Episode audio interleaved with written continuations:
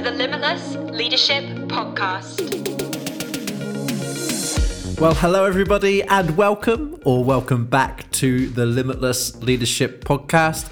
My name is Tim Alford. I'm part of the team at Limitless, and I am your host for this podcast. Believe it or not, this is the final Limitless Leadership podcast of 2022. The year has flown by, hasn't it?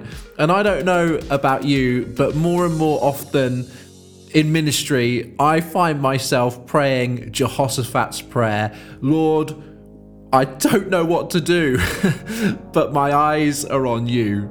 And um, I find myself constantly asking God, for wisdom as I lead. Do you do that in your uh, youth ministry? I, I, I know I do. And so, what we thought we would do as the final episode of 2022 is do something a little bit different. And that is, I would love to share with you my keynote talk from Limitless Leaders right back at the start of the year where I spoke about the six pillars of wisdom. The idea is that wisdom, though we know it's so important, indispensable for us uh, leading youth ministries, it's so intangible, isn't it? So, what are the mechanisms by which we can actually grow in wisdom and lead with wisdom? That's what this episode is all about.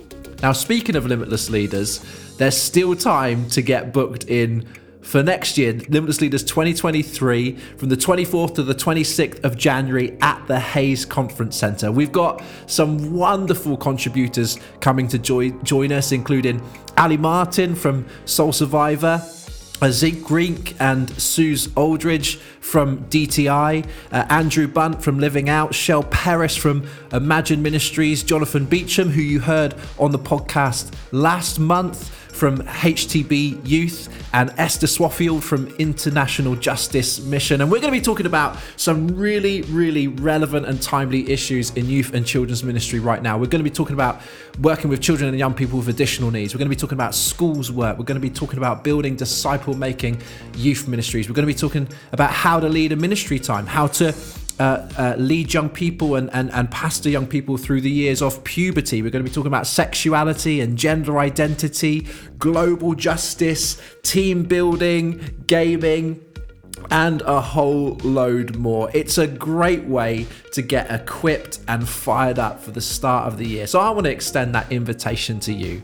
Uh, you can still get booked in limitlesselim.co.uk forward slash leaders. We'll put a link to that in the show notes. It's three days of practical equipping, spirit filled ministry, and like minded community. I would love it if you could join us there. With that in mind, let's have a listen to this. My uh, keynote talk from Limitless Leaders last year on the six pillars of wisdom. Really hope this helps you and invests something in your life and leadership today. Enjoy.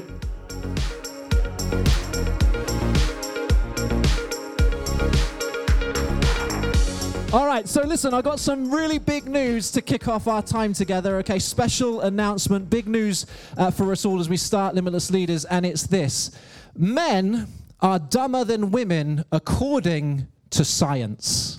Big news to kick off our, according to this particular headline in Metro. Now, the science of which they refer to which they refer here is an examination of the Darwin Awards. I'm sure some of you are familiar uh, with the Darwin Awards, which celebrate the most foolish ways that people have come to an untimely demise. And this particular review of the Darwin Awards discovered that 90% of the winners of the Darwin Awards are, in fact, males. By way of example, uh, consider Eric Barcia, who decided to construct his own bungee jump by tying bungee cords together. Uh, having carefully uh, constructed his bungee, Eric tied his bungee cords to a 70 foot bridge, confident in the knowledge that he had carefully measured out the bungee's total length, only to discover that he had forgotten to consider the fact that bungee cords stretch. or consider the frugal gentleman who decided to save money uh, by using the gunpowder from a grenade to construct his own homemade fireworks. Now, I know what you're thinking. You're thinking, this sounds like a great idea. Next November 5th, I could do that. Uh, if you do, however, might I advise that you avoid the fatal mistake made by this particular gentleman who concluded that the best way to access the gunpowder from within the grenade was by opening it with a chainsaw. Okay. One more? You want one more? We can do one more. Finally, the cl- in a classic case of idiotic male bravado, uh, the high-flying law- lawyer Garry Hoy just he just loved to brag to all of his mates about how uh, the windows in his high-story uh, skyscraper office were bulletproof and unbreakable. And one day he decided to demonstrate this to a particular friend by running into one full force, only to discover that his unbreakable windows were in fact breakable. Okay, so we, so hence we can conclude that men are dumber than women according to science. Okay, to science, which is perhaps why I'm not best placed to introduce our theme for the year at Limitless Leaders, which is leading with wisdom. Leading with wisdom. And how much do we need wisdom in these days? The world is changing so rapidly, isn't it, that it, that it sometimes feels impossible to keep up. The pandemic only served to expedite these cultural shifts, having unpicked many of the things that we came to rely upon in youth and children's ministry. We know that centuries of biblical orthodoxy is under intense scrutiny to such a degree that it is now considered implausible in the minds of many in this generation. Technologies are rapidly advancing and yet seemingly failing to provide the answers that we hoped they might. And in amongst all of this, God calls you and I to lead. Friends, if there was ever a time we needed wisdom, surely this is it. And so, you and I, we might well feel a sense of resonance with Solomon, who said, How much better it is to get wisdom than gold, to get insight rather than silver. We know we need wisdom. We can all easily agree on that. We can all easily align on that one together. So desperately, we need wisdom as we lead in these days. But there's a problem. And the problem is, I'm sure you'll agree, that wisdom's just so intangible, right? So elusive. It's something that we kind of grasp for, but don't know how to take hold of. Something that we, we know that we need, but don't necessarily know the steps we need to take in order to develop it. And so, my hope with this opening session this afternoon is to take something that is intangible and land it in something that's concrete, to take something that's illusory and give uh, you and I some handles by which we might take hold of it in our lives and our leadership. And to that end, I would like to introduce you this afternoon to the six pillars of wisdom. The six pillars of wisdom. And these uh, six pillars are mechanisms by which you and I can cultivate wisdom in our lives. They each flow into and interlock with the other. But when taken together, I really believe will enable you and I to lead with wisdom. And this is just so important this afternoon because, as Solomon said, getting wisdom is the wisest thing you can do. And whatever else you do, it's like Solomon is imploring us, he's beseeching us, whatever else you do, if you only do this one thing, get wisdom, develop good judgment. So, why don't we pray that our time together in these three days helps us to do just that? Come on, let's pray together. Heavenly Father, I kind of feel, and I know my, my friends will resonate with me, that over these last two years, I've prayed Jehoshaphat's prayer more than I've ever prayed it before. Lord, I do not know what to do, but my eyes are on you.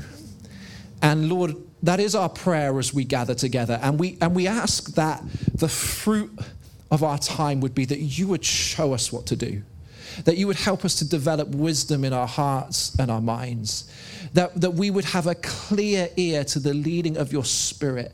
That we enabling us to keep in step with the Spirit, to follow after you when it seems sometimes like we're leading in a fog. Lord God, would you help us, I pray, to develop wisdom in the name of Jesus. Amen. Amen. Okay, so here we go. The six pillars of wisdom. Now, if you've got a pen and a pad or a, uh, an iPad and an Apple Pencil or something, it's really going to help you in this session because what I would love for you to do is to draw something somewhere, somehow that looks a little bit like this six pill- uh, pillars with enough space for you to fill something in on, with, uh, with the pillars holding up wisdom across the top. If you could draw something like that on your pad or whatever you've got access to, that will help you as we go through. And this is, this is how this session is going to work this afternoon. We're going to take each of these six pillars, just one at a time, and we'll see how each of them is rooted in Scripture. It's not something that I've just manufactured or made up, it's there in the Bible. And then what I'm going to do is I'm going to give you a practice for each pillar a practice for each pillar, by which I mean something tangible, something actionable that you can take away and build into your life to, I believe, help you become a leader with wisdom. That's where we're going. And first up, our first pillar of wisdom is, you probably guessed it, the fear of God.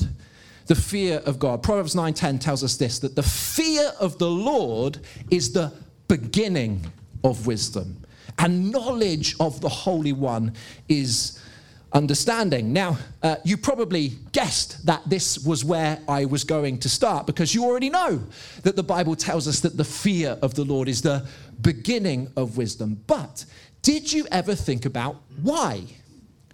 Why isn't knowledge the beginning of wisdom, for example? Why isn't study the beginning of wisdom? Why does wisdom begin with the fear of the Lord. Well, I think that perhaps the best way we can understand this is to uh, perhaps approach it from a different perspective or to consider it from the flip side. You see, the antithesis of the fear of God is the fear of man.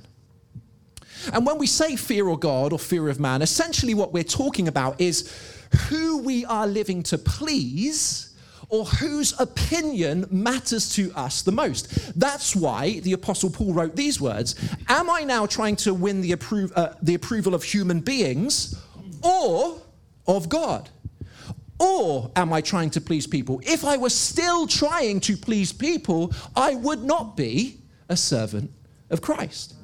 In other words, we cannot live with both the fear of God and the fear of man. It's an either or situation. Either we care more about God's opinion of us or that of the people around us, but not both. So, the fear of the Lord is the beginning of wisdom, then, because often the things that the Lord would have us do look like the height of foolishness to the people around us. Consider how the scripture makes a distinct contrast between God's wisdom on one hand and man's wisdom on the other. This is what we speak. Not in words taught us by human wisdom, but in words taught by the Spirit, explaining spiritual realities with Spirit taught words. Listen to this. The person without the Spirit does not accept the things that come from the, comes from the Spirit of God, but does what? Considers them foolishness and cannot understand them because they are discerned only through the Spirit. The person with the Spirit makes judgments about all things, but such a person is not subject to merely human judgments. For who has known the mind of the Lord as so to instruct him? But we, but we, you and I, we have the mind of Christ. And then again in the following chapter, do not deceive yourselves. If any of you thinks you are wise by the standards of this age, you should become fools so that you may become wise. For the wisdom of this world is foolishness in God's sight. And so you see, because of this distinction that exists between God's wisdom and man's, if our fear of God outweighs our fear, uh, or sorry, if our fear of man, I should say, outweighs our fear of God, then we cannot lead with wisdom because we will not do the things that are wise in God's sight. By way of example, Consider for a moment the famous story of Simon Peter stepping out of the boat to walk on the water toward Jesus. You know the story. Uh, you've almost undoubtedly taught it at some point to your children, uh, to your young people. Now, think about this story in the cold light of day. Because in the cold light of day, attempting to walk on water is absolutely the height of foolishness. But Peter's actions can be considered great wisdom, not great foolishness. Why? Because he acted in response to Jesus' instruction. As Peter stood on the edge of the boat, Jesus said, you'll remember it in the passage, Jesus said, Come. And in that moment, something that would have otherwise been foolish became the wisest thing he could have done. And crucially, in that moment, Peter's fear of God outweighed his fear of anything else, including his fear of what his other mates in the boat would have thought about his apparently foolish actions. And so, this, and I really want you to take this away, this is why wisdom is not the same thing as caution. In fact, sometimes the riskiest course of action is actually the wisest course of action because the wisdom of this world is foolishness in God's sight. So you see, doing risky things based on good ideas, well, that's not great wisdom, that's great foolishness. But doing risky things based on God's ideas, well, that's not great foolishness, that's great wisdom. The fear of the Lord is the beginning of wisdom, then, because it means you care more about what God thinks of your decisions than what people think of them.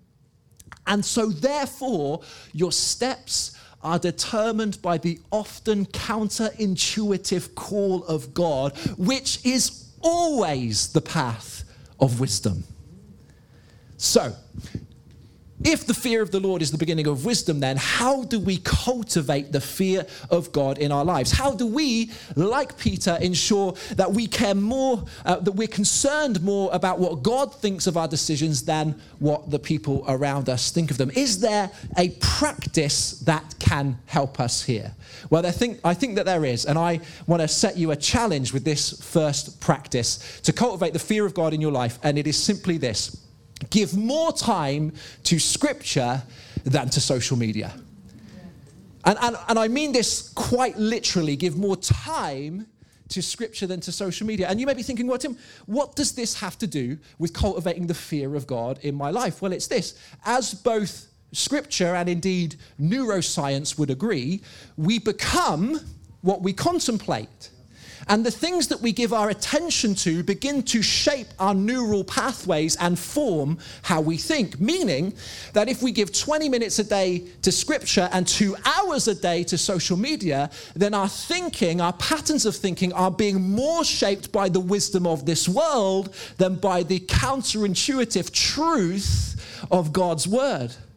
And so this is a challenge that you can see tangibly. You can even use your screen time function uh, uh, uh, in your settings to, to measure it if you want to.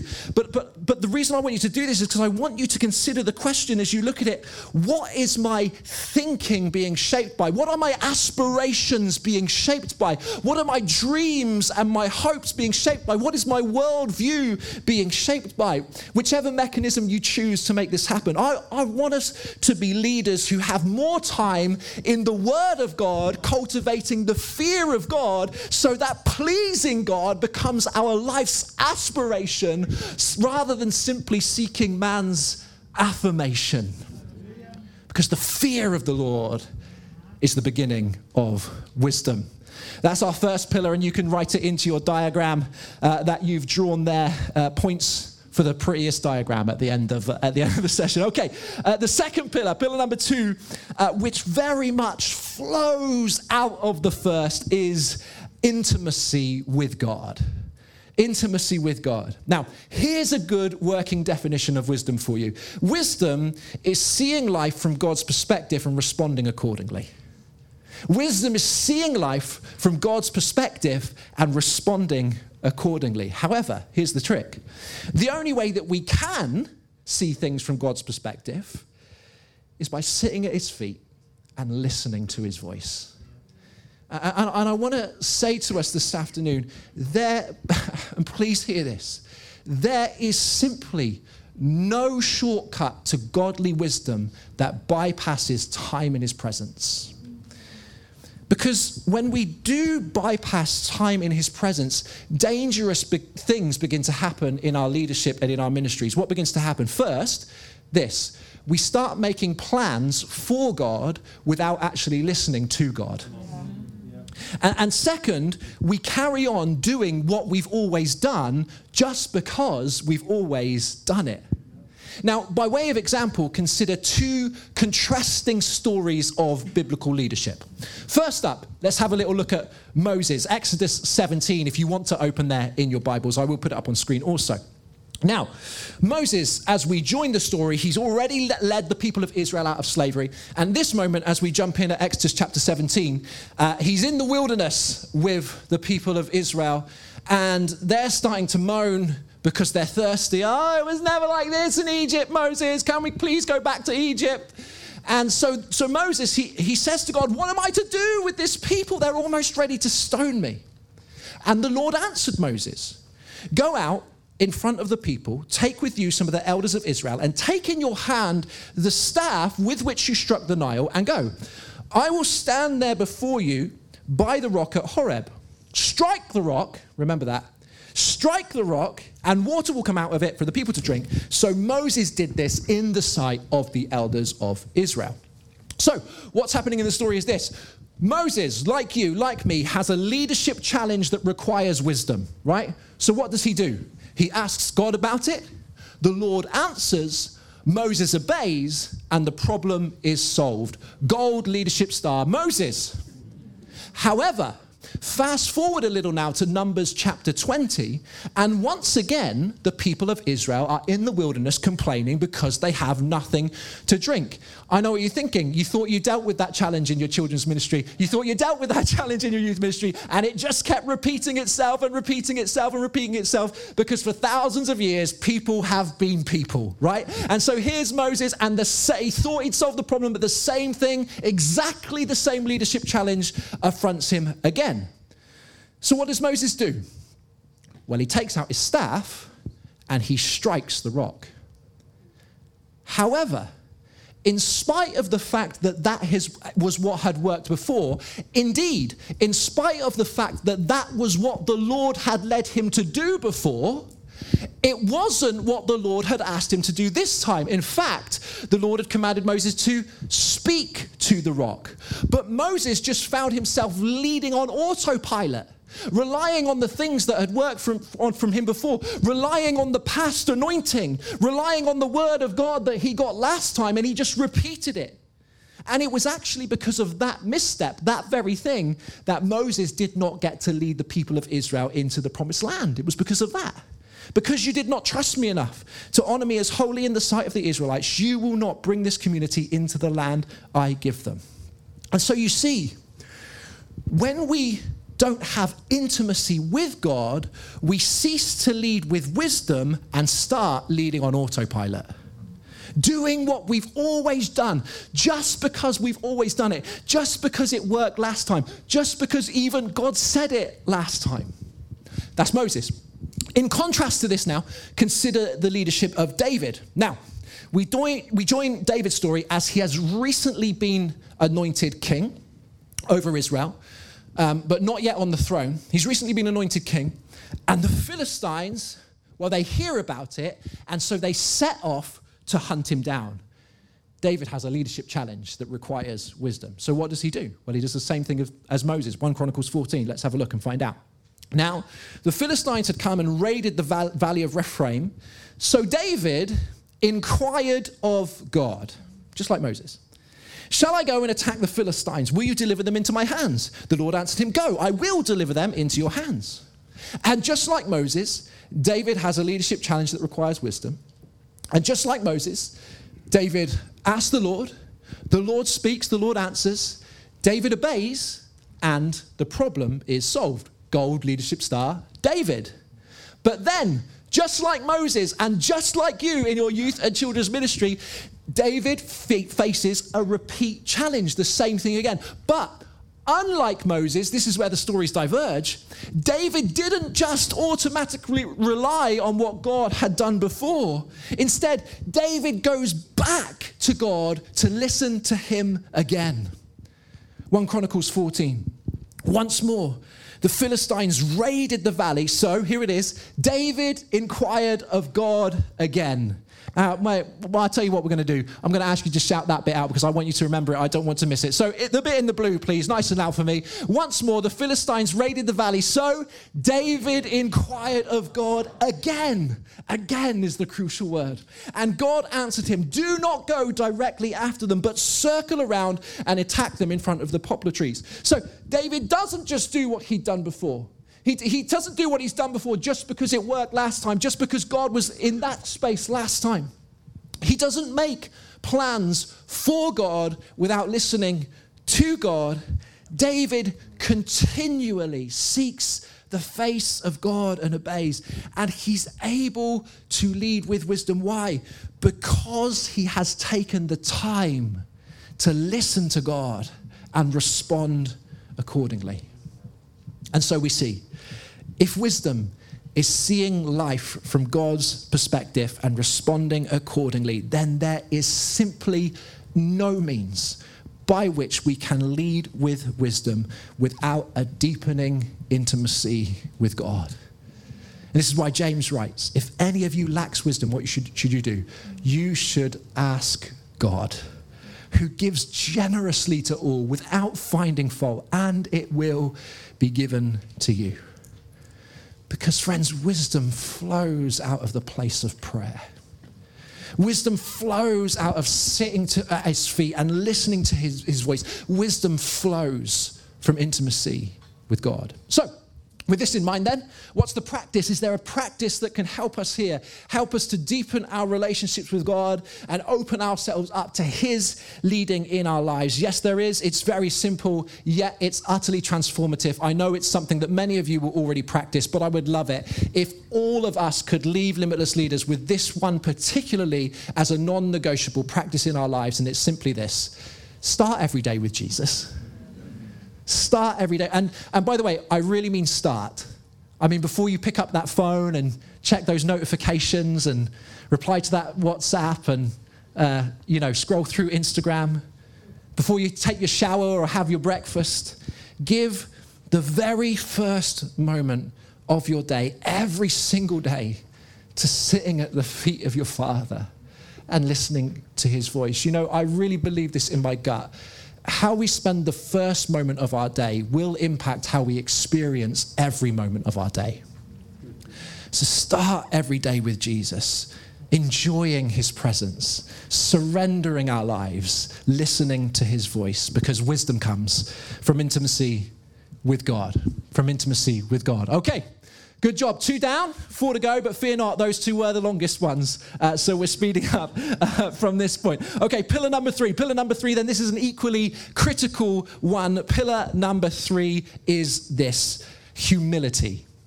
Humility. Proverbs 11, verse 2 says, When arrogance comes, disgrace follows, but with humility comes wisdom.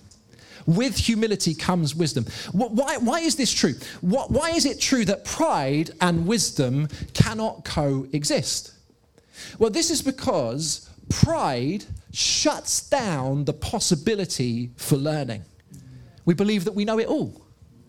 But humble leaders, in contrast, will learn and grow at a rate that the proud have no hope of doing. Why? Because humble leaders listen.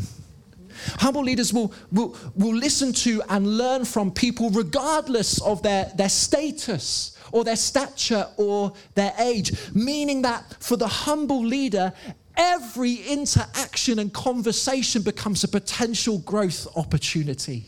And so, therefore, we see that humility is like a fertilizer for wisdom, just causing it to flourish and grow exponentially in our lives.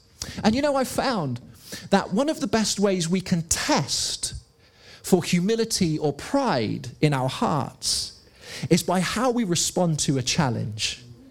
Or maybe I should say, a criticism. Proverbs 15 If you pay attention when you are corrected, you are wise. If you refuse to learn, you are hurting yourself. But if you accept correction, you will become wiser.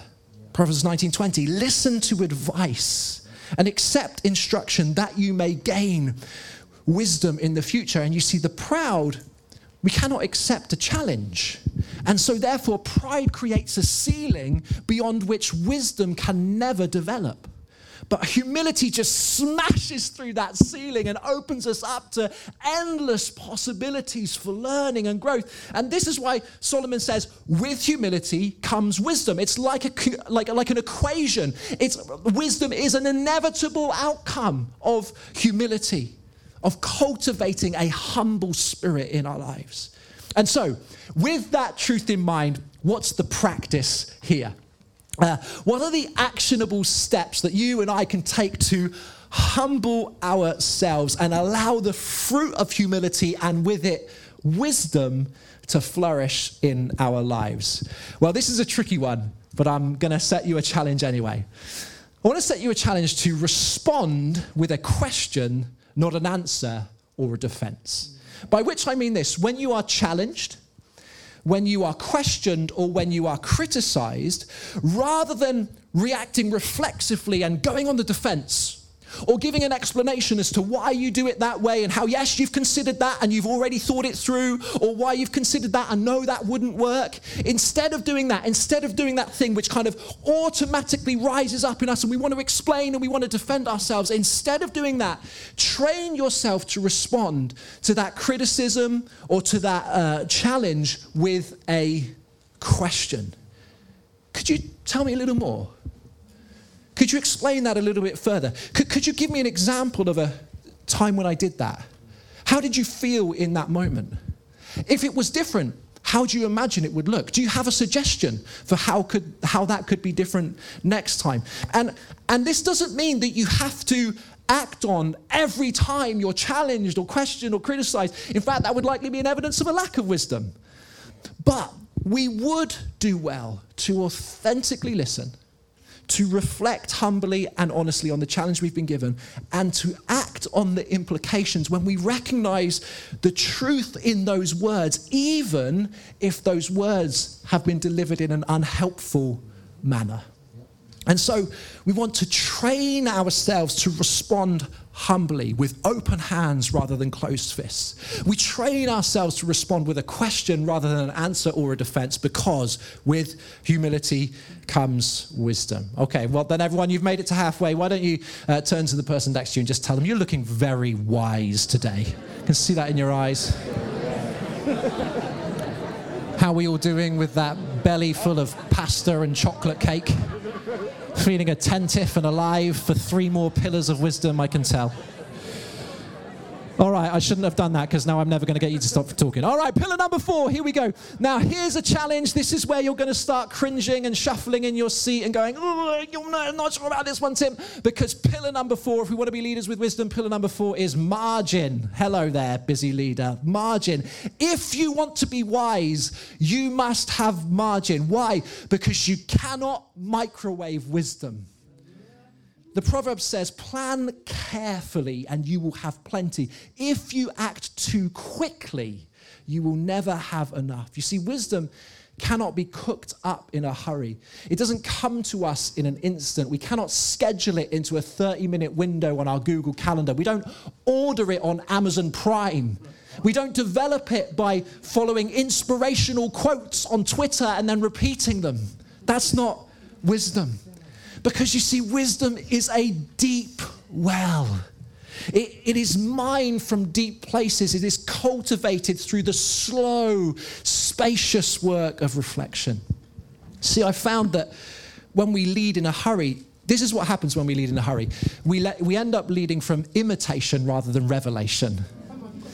By which I mean, we look at what that other leader is doing or what that other church that we admire is doing. We think that seems to work for them, and we become copycat leaders and we just imitate the things that we see around us, the things that seem to be working. That's what we do when we lead in a hurry. But when, when we can slow, when we can create margin, we end up leading from revelation. We're attuned to the voice of God. We hear what it is that the Father is asking us to do, and we respond accordingly. And, and so please heed this warning then today. A hurried leader is a shallow leader.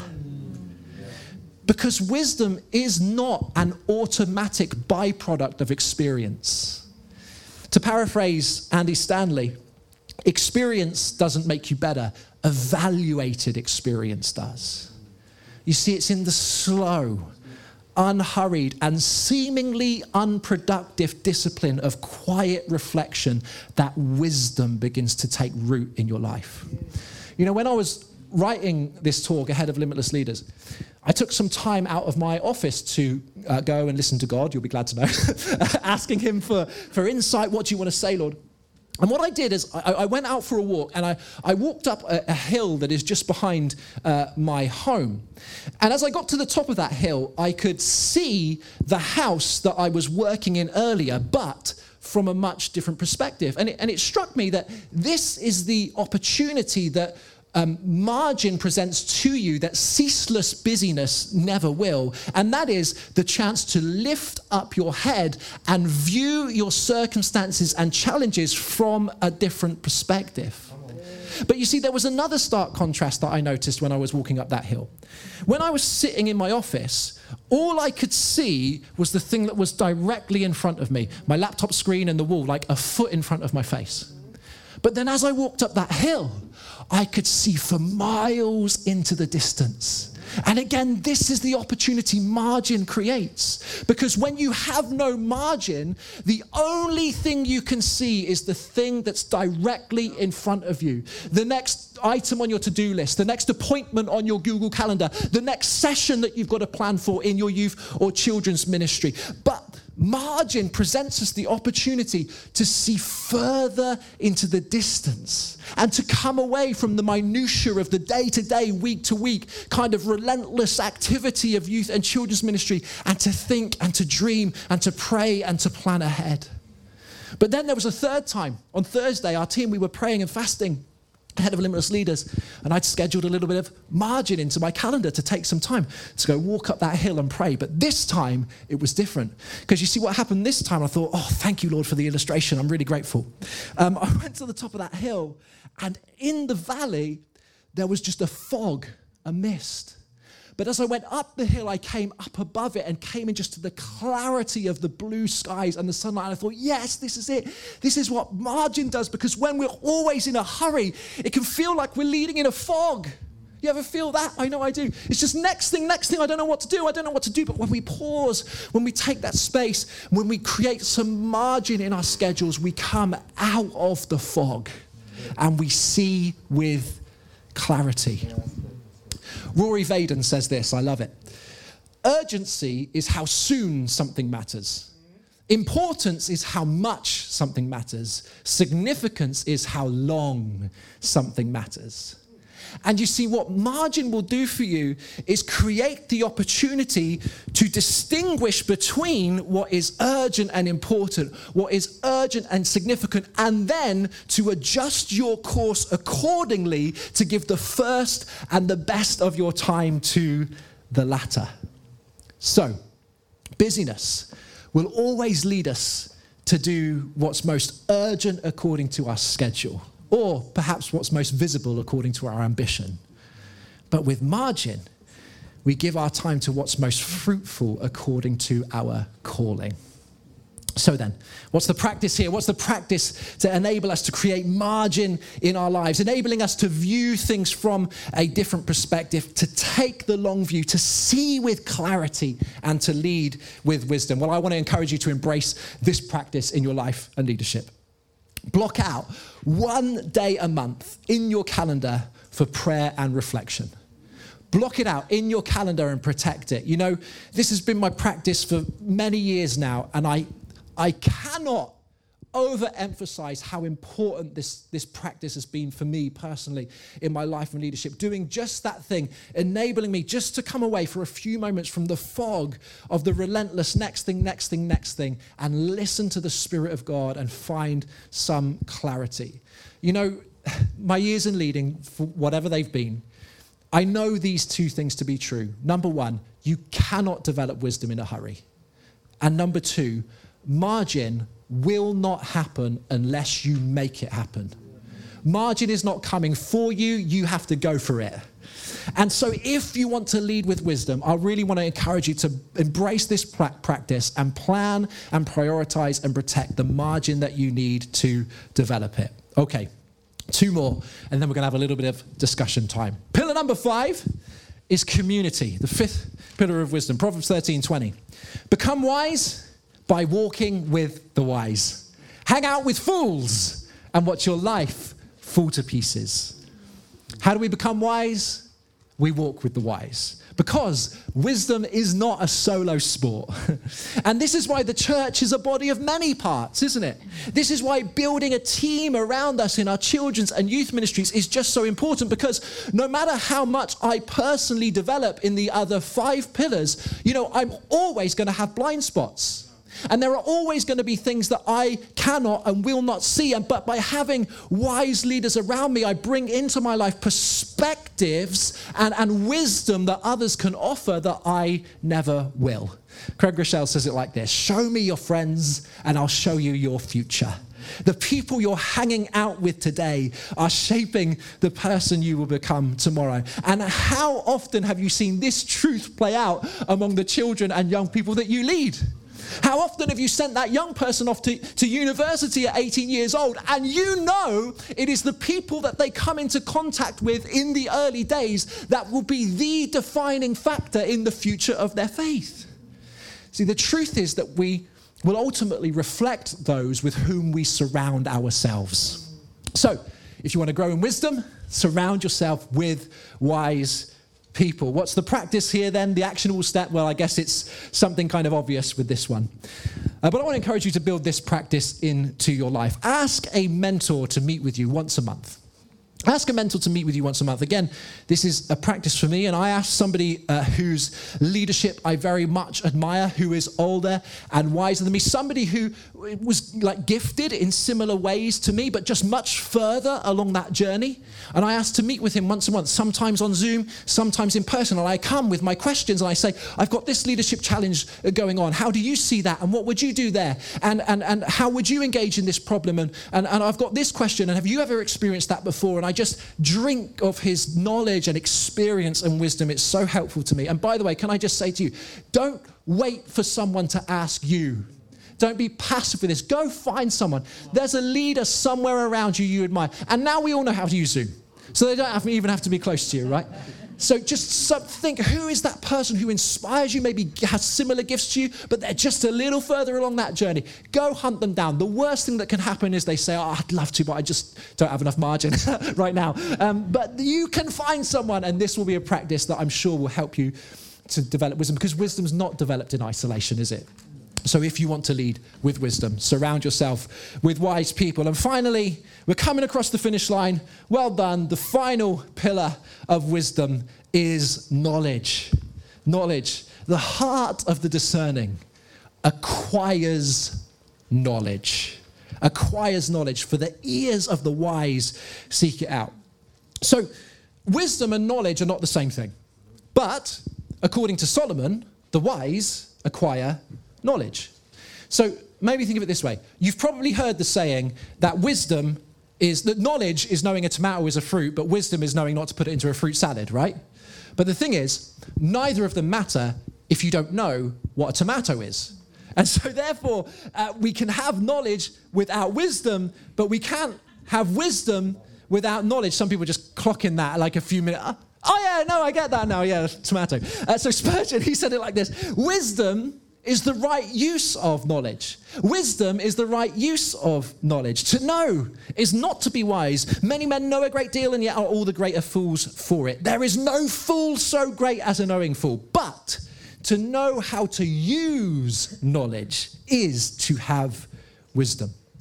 According to Spurgeon, then, wisdom is the right use of knowledge. Wisdom is knowledge properly applied, and thus knowledge is a prerequisite for wisdom. So, what are we doing to educate ourselves? What are we doing to acquire knowledge? What's the practice here? Well, my original thought for this practice was like put a book in your toilet and leave your phone out.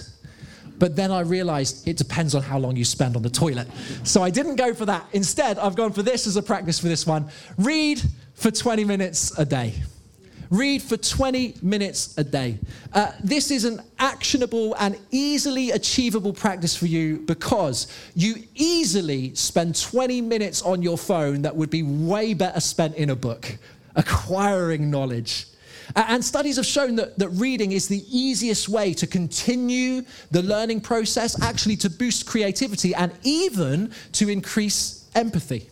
I, I, love what Ryan Holiday says. He, he says this Whatever problem you're struggling with, whatever leadership challenge you're facing, it's probably addressed in some book somewhere written by someone a lot smarter than you.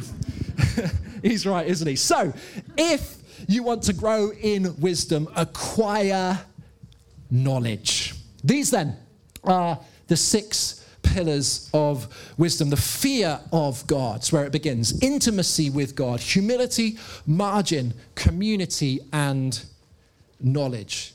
They are, I hope, practical ways by which you can take hold of this intangible thing called wisdom and cause it to grow and develop in your life. I believe that these six pillars and practices properly ap- applied will enable you to lead with wisdom. I want to pause here just before we wrap up this session for a few moments of discussion. Because what we don't want to happen with Limitless Leaders is that we come uh, with a whole load of knowledge, but little application. And so, what I want you to do is grab maybe one, perhaps two of the folks around you and have a conversation about those practices in particular.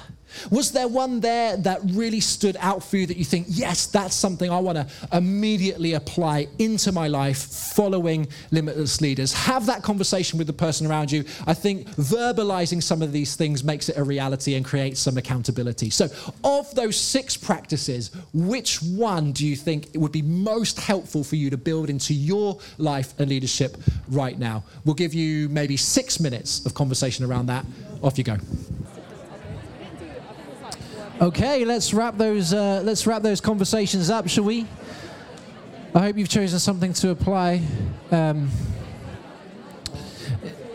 so, uh, uh, an illustration has just come to me which I may regret sharing, and you must never pass on to my son that I told you this. Um, but it's, I was going to say it seems appropriate, but it's arguable whether this is appropriate or not. So, in his young, not anymore, but in his younger days, my son went through a stage, right, where, where he needed to be wiping his own butt right? You know, any parents here, you go through that stage. It's time for your parents to stop wiping your butt, right? And it's time for you to wipe your own butt. Uh, but he just didn't want that to happen. And he would always like call on me or his mum to come and wipe his butt. And we refused to wipe his butt. What has this story got to do with wisdom? You're wondering. It's this we all want to be leaders with wisdom, but a good father will not do for you what you can and should do for yourself. It was a good illustration, wasn't it? it worked in the end. I'm so relieved. Please don't tell my son to.